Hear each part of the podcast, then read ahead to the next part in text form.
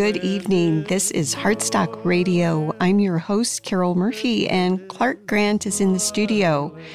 Today, our guest is Bob Quinn. He's a PhD and he's the founder of Kamut International here in Montana. He um, hails from Big Sandy. In just a moment, Bob will be with us and tell us all about what he is up to. I also would like to remind you that you can email us at heartstockradio at gmail.com. You can also find us on Facebook, where we post our previous shows, recordings, and our uh, announcements for our up and coming. We're going to take a little break here. We'll be right back with Bob Quinn. This is Heartstock.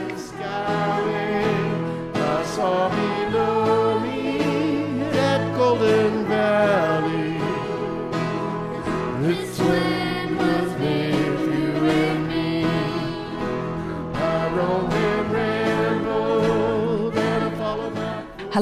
and good evening. I'm Carol Murphy, and you're listening to Heartstock Radio. Thank you so much for listening in. Today, our guest is Bob Quinn, PhD, and he is the founder of Kamut. Am I saying that correctly, Bob? Kamut? Yes, Kamut. That's right. He is the founder and head honcho at Kamut International. Hi, Bob, and thanks so much for being on Heartstock.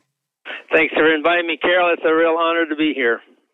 Indeedy. And um, we were just talking a little earlier about um, all of your accomplishments. Can you please share just a little intro here with our listeners, uh, what you do, and a little bit about your company? Well, um, uh, my company is only part of my life. Actually, I'm. Um, well, I was raised on a wheat and cattle ranch southeast of Big Sandy that my grandfather started in 1920. Um, it's 2,400 acres at that time, and um, uh, I went to school in Big Sandy, graduated from high school there, and went on to college at Montana State University and studied botany and plant pathology. I love plants and I love science, and so I decided to see if I could combine those two and be a plant scientist. That was my goal. So I finished um, a, a um, bachelor's and a master's degree at Montana State, and then went on for a PhD at UC uh, Davis in California, studying plant biochemistry. But when I finished after 10 years of college, I was a little disillusioned with academia, and I decided to eventually to come back to the farm. And I came back in in 1978 and um, at that time, my folks were still here, and so we farmed together. My my family and my my parents, but it was a little bit of a small farm for two families. It was just right for one, and so I tried to figure out how we could add more value to our farm. I didn't want to buy out the neighbors because I like our neighbors, and I didn't want to um, go to town and get an extra job or send my wife to town for an extra job because we had more than we could do right on the farm actually. And so I started a small business called uh, Montana Flour and Grain in 83, selling grain directly to whole grain bakers, our, our crops, whole grain bakers in California. That added about 30% to our bottom line and, and started turning things around for us um, with two families on the farm. We started going to food shows and in 86 and by that time we were um, increasing our grain um, so uh, business so that we were also offering stone ground flour from our company in that was now located in Fort Benton and uh, a little bit of organic grain. And we at that food show we also introduced an ancient wheat that I had first seen when I was a kid in high school that was going around the county, and uh, we had one person that was interested, and from that one person of interest we we planted about half acre in 86 and within 30 years we were up to 100,000 acres contracting with organic farmers all over Montana, Alberta, and Saskatchewan. About 250 organic farmers we ended up working with, and that is sold all over the world. And that's how uh, Kamut International came into being. We registered the trademark Kamut to sell the grain under, and and the trademark means that it's always grown organically. It's always pure ancient wheat, and the and it's not. Uh, and people have to tell the truth about it. Uh, can't pretend it's not wheat. And what we found that it um, compared to modern wheat, sorry, and so people who could not eat modern wheat could eat this without difficulty. And and um, it just went from there. So that was that was my life. My my whole farm became my research center. Uh, we converted it to organic in 80, started in 86, and by 88 we had used our last chemicals, and um, we've been organic ever since. And I've never looked back on that. I promote or, organic agriculture, regenerative organic agriculture all over the world now. So I believe it's the future. And why? What is so important, and, and why are you so passionate about organic regenerative agriculture? Well, Carol, that's a good question. You know, if you look around, the, we have all kinds of crises in this country, and a lot of them are tied to cheap food. So we have a cheap food, cheap and abundant food policy in in this country for the last 60 years or so, and that's been the, the, the declared goal of the USDA and and administrations who's ever been in power. That's what they've been wanting to do, and they've achieved that goal. But there's been an extremely high cost for cheap food and you don't pay that cost at the checkout counter. You pay it later on uh, when you see your neighbors, and the farm neighbors, are all going out of business because they they can't afford to pay for their inputs now, which are extremely expensive with low priced um, commodities. You pay for it in your small communities when you see them drying up. Big Sandy has gone from a thousand to six hundred after a lot of the surrounding farmers went broke and moved away. So that's really decreased the communities. I, you know, I don't really look on that as progress. People think, oh man, we're we're doing so great and our yields are increasing, but it's come at a terrible high cost. The other cost is the cost of the environment. We have glyphosate now in our rain. So the rain that falls on our farm is contaminated with pest, with herbicides, with glyphosate, with Roundup. And it's not only our rain, it's glyphosate is used in such abundance, it's it contaminates the soils, the surface waters, the groundwaters, and and chemicals in general have uh, created a dead zone in the Gulf of Mexico the size of New Jersey. Uh, children in Iowa cannot even drink their water in their farms because of the high nitrate um, uh, is in the water. It's not healthy for them. And I just wonder how far, how, how much damage do we have to go before have to have or before we start thinking that maybe we're on the wrong track here. And, the most important and, and um, costly um, effect of all is our health. Um, chronic disease is on the rampage, and most of it can be tied back to poor nutrition in our food. Even though it's quite abundant, the nutrient density is quite low now, just because of the way it's raised.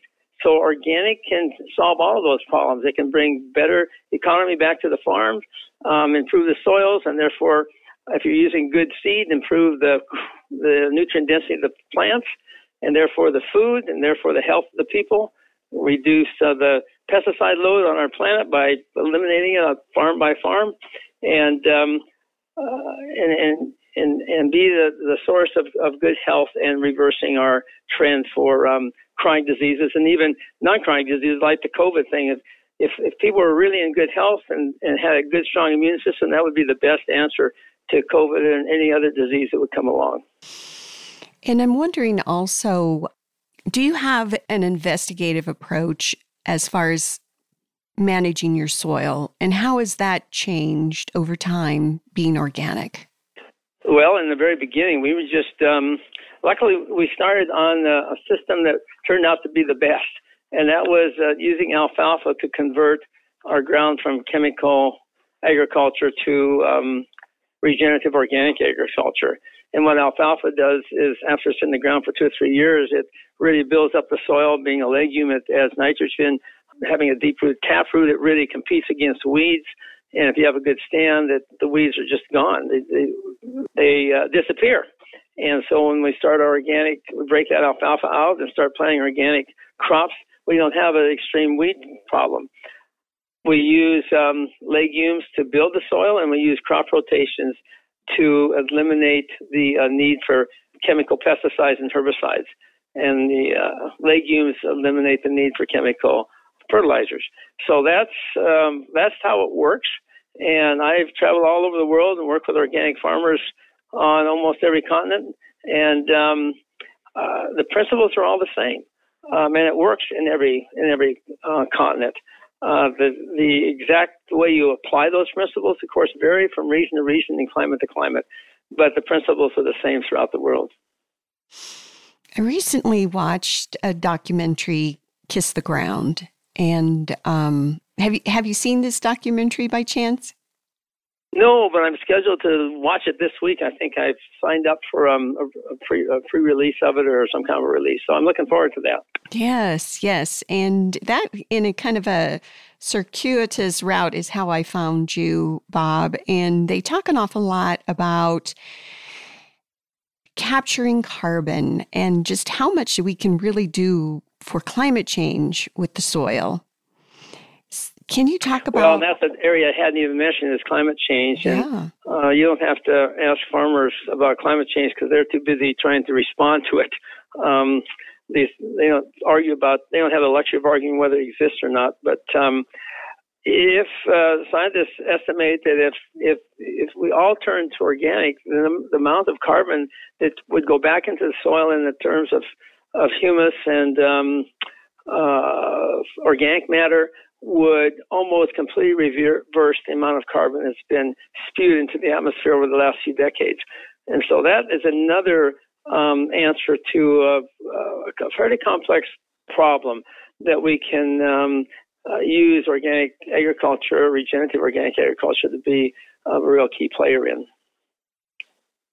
Indeed. And you mentioned a little bit earlier about your educational endeavors. Can you talk a little bit more about that? Um, I'm just kind of curious and yearning deeply within my heart that uh, we could really rapidly advance these principles. Is that happening? Well, it's starting to. I mean, it's taken a generation. I've been working on this now for all my career, essentially, uh, or most of it, for over 35 years. And we've gone, in the last 35 years, we've gone from near zero um, organic um, food in the grocery stores to around 6%. Um, at the current growth rate, in another 35 years, another generation, it'll be 100%. So even though it was a very slow start when you start from zero, um, even if you're adding um, 15 to 25 percent a year, which is, is doing in early years, uh, if you're down to eight or nine percent growth now, or seven even, um, it, it can really start to add up when the when the um, baseline gets up there close to 10%, then it really starts taking off. Mm-hmm. So I, I have a great uh, hope that we can continue, and it really is the only area of agriculture that has any growth uh, to speak of, and it's the only one that really is bringing prosperity back to rural America. I'd really love to talk about that a little bit more also just that the reduction of inputs and the increase of bottom line, uh, you know, farmers, it's it's tough. The business farming is tough, and with all of the financial advantages, can you talk about that a little bit? Well, what we saw on our farm that we were able to reduce our inputs by about two thirds, and more than double the value of our outputs. So that within about three years, we no longer had the were required to have an operating note. We didn't have to borrow money every spring to buy all kinds of inputs because we were, were growing our own inputs. And so that was a big boon to us. And then when we sold our crops, they were worth uh, two or three times more than what they were before we were organic. And that was also another boon to us. So the um, reducing our costs and increasing our income um, had the net effect of um, putting us in the in the black. We were starting to make money now instead of um, relying only on the government payments to put us into the black. Mm-hmm. Um, and the government payments that we received in the in the 80s, at least, just about covered our chemical bills. So we weren't getting any payments at all. We were just um, uh, being a checkbook transfer from the U.S. Treasury to um, chemical companies, and then we went through our checkbook. We didn't see, we didn't get to keep any of that money.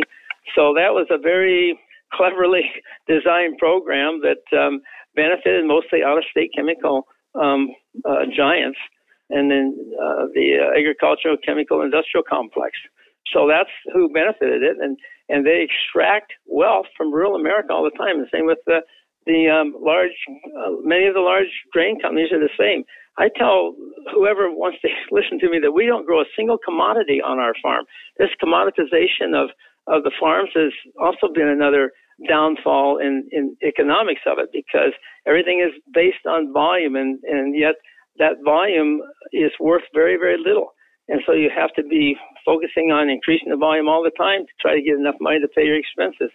If we were to get off that treadmill and focus on quality and sell it for higher prices and then reduce our the cost of production, we're going to be in a lot better financial situation. And, and that's what I try to promote um, with the organic production, the regenerative systems. We're going to take a little break here, and in just a moment, we will be right back with Bob Quinn. This is Heartstock.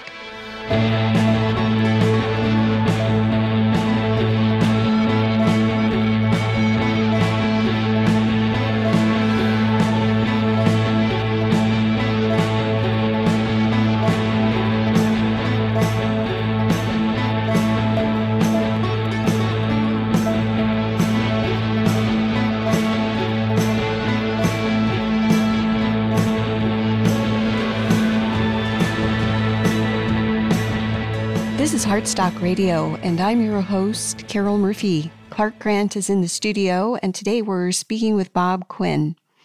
Hi again, Bob. Howdy do.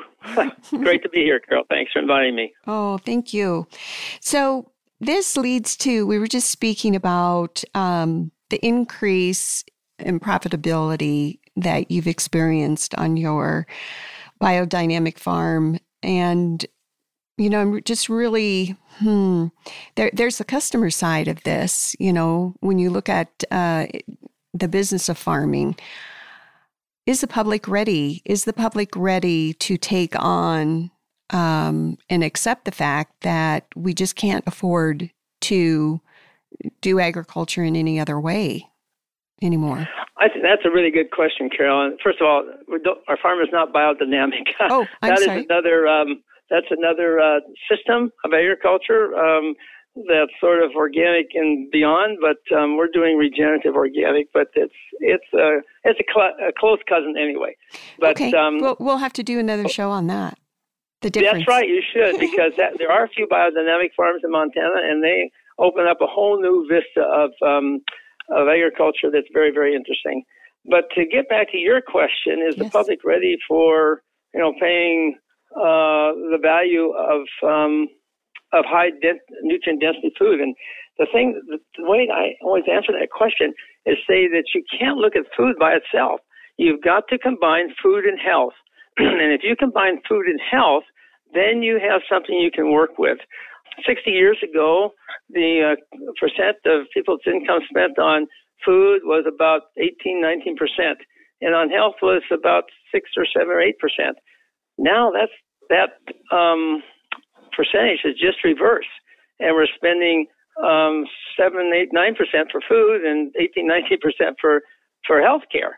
And so the total, which is uh, just under between 28 and 30 percent, somewhere in that range, um, the total doesn't change much, but how it's distributed does. And so the more you spend on food of high value, that's going to keep you healthy, the less you're going to have to spend on health care. But the total will be nearly the same. So that's not going to be anything new. It's going to, in fact, the, um, the since we're spending so much on health care now, when we save the health care, we don't have to increase our uh, double the cost of our food. But if we increase it a little bit, we can more than make up the increase that we spend on food with the savings on health. And that's what I think we need to talk about. And I think people are, are ready to start listening to that with all the disease and all the problems with health that, that we see in this country right now. And let's talk a little bit about your book, Grain by Grain. How did that come about? well, I um, spent a lifetime of uh, researching and developing different um, philosophies of farming and uh, food and agriculture. I didn't start out with all these ideas. Um, I didn't start. I wasn't born organic. I uh, stepped into it just a, a little at a time and, and built one one brick upon another to build a new house around all this stuff. And um, I was astounded at the conclusions I was starting to, to draw from our, our research of the ancient grain that I mentioned earlier. We've published 35 peer reviewed journal articles now that you can find on our website, uh, at kamut.com. Um, it really uh, changed the way I thought about agriculture and communities and farming and eating. And I thought that it was um, had enough potential and, and answered enough questions and it was a, enough solutions to significant problems that we see in this country and around the world that I'd like to share with other people. And that's why I decided to write a book to share those experiences and my conclusions and what I've learned um, in a way that um, is just quite matter of fact and and not uh, preachy and you know it's not coming from some um, uh, group that's you know just collecting ideas, but it's from real experiences, and that's what I wanted to share with people. Are there any additional per- pearls that you haven't already shared that you can tell us about from your book?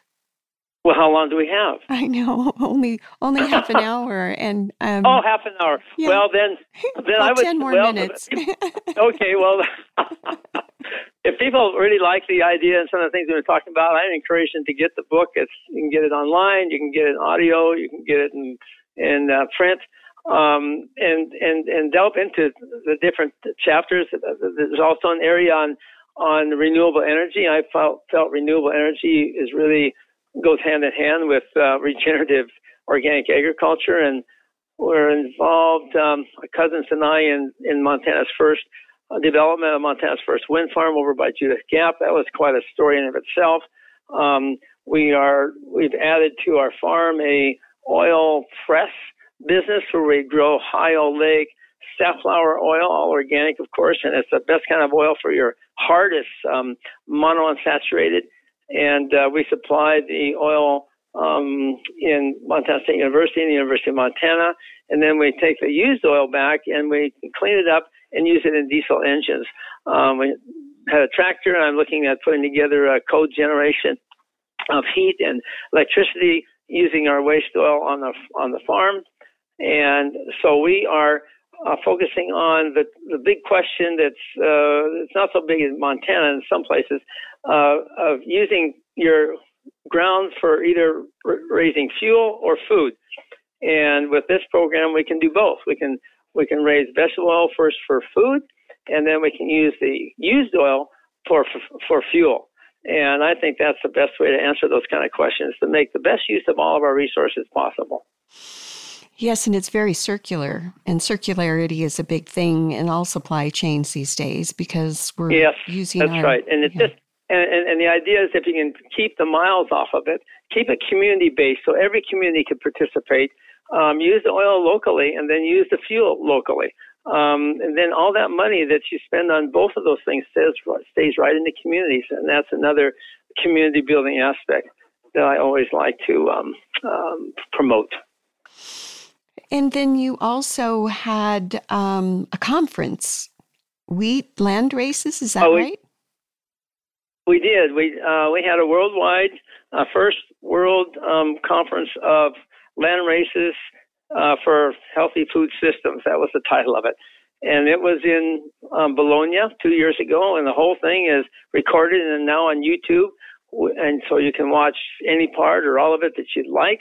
Um, uh, and you can go to our uh, website again for that for the for the links or my blog and Instagram, which is bobquinnorganicfarmer.com, and you can find the links there.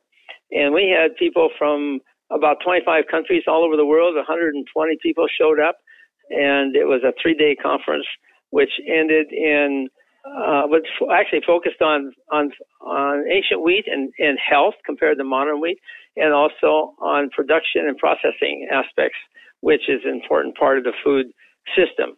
And it was um, well attended, and they're getting ready to. Um, the folks enjoyed it so much they want they voted to have another one in two or three years, and and of course now everything's on hold with the pandemic that's going on. But we're looking forward to having another one here in the next uh, few years. Let's talk next about year or two. Yeah, that's that's exciting stuff. Um, and I'm kind of curious why why Italy? Why did you choose Italy as a place for your conference? Well, that's a good question. I, I wanted to actually. I had been doing some work with the Vavilov Institute in St. Petersburg, um, in Russia, and I really was hoping to have it there because uh, Nikolai Vavilov was one of the most outstanding botanists um, ever to live in the um, 20th century, and he got sideways with the um, with the with the Kremlin and um, Lenin had him executed uh, finally or starved to death. And so one of his goals was to prevent world hunger or prevent famines. So the man who was really trying to prevent famines died of of starvation in a prison camp, which is quite an irony. Uh, he went all over the world collecting seeds, um, a lot of grains, including wheat, that would could be adapted to grow better crops and avoid famines, and so crops would be more sustainable.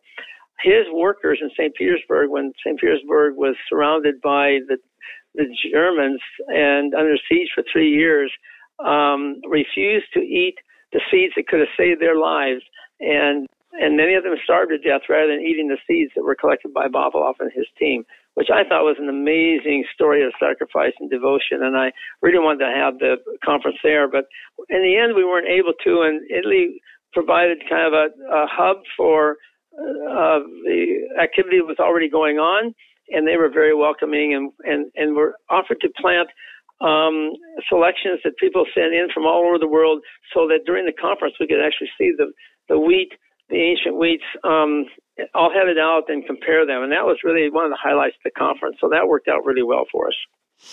We've got maybe about three minutes left here, and I'm hoping you can share with us what's so special about the ancient wheat as compared to modern day wheat species.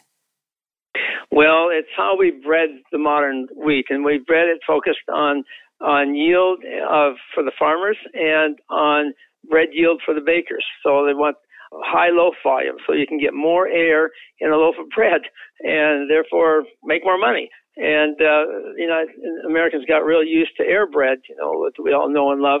And yet, um, the air bread was created by changing the uh, proteins enough that allowed the um, gluten to hold that much air. But while I was doing that, a secondary unintended consequence was that, and it's not just the gluten, but the consequence of making so many changes produced a crop that a lot of people couldn't eat anymore. Some estimates would say up to 20% of the people in this country can no longer eat wheat. Wheat that was the uh, corner of civilization. It was the staff of life.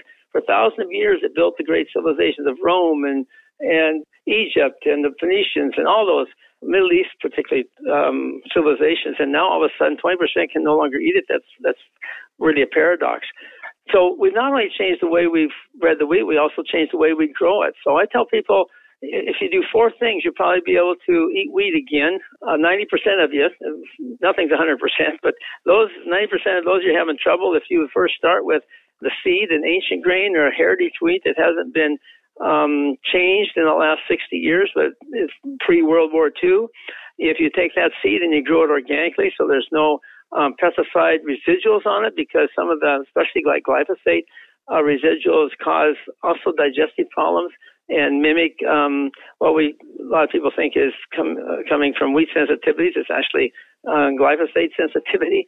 And then if you uh, eat whole grain instead of white flour, you have the whole value of the grain instead of throwing away a third of the nutrition. And then eat sourdough instead of yeasted breads.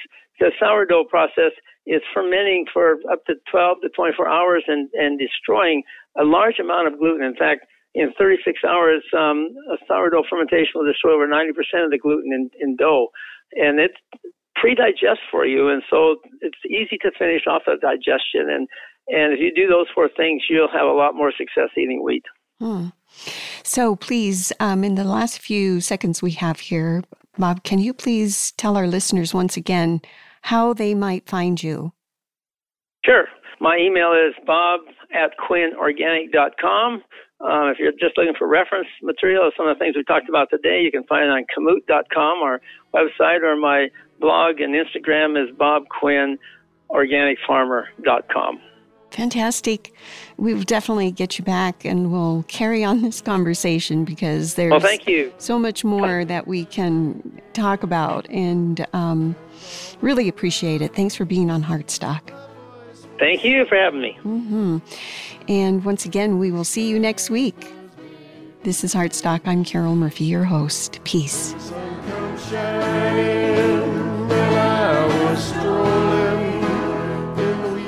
Heartstock Radio is a production of KBMF 102.5 Butte America Radio. Hear our live programs every Friday at 5 p.m. Mountain Standard Time via live stream at ButteAmericaRadio.org. As I went walking, I saw a sign there, and on the sign trespassing, no trespassing, but on the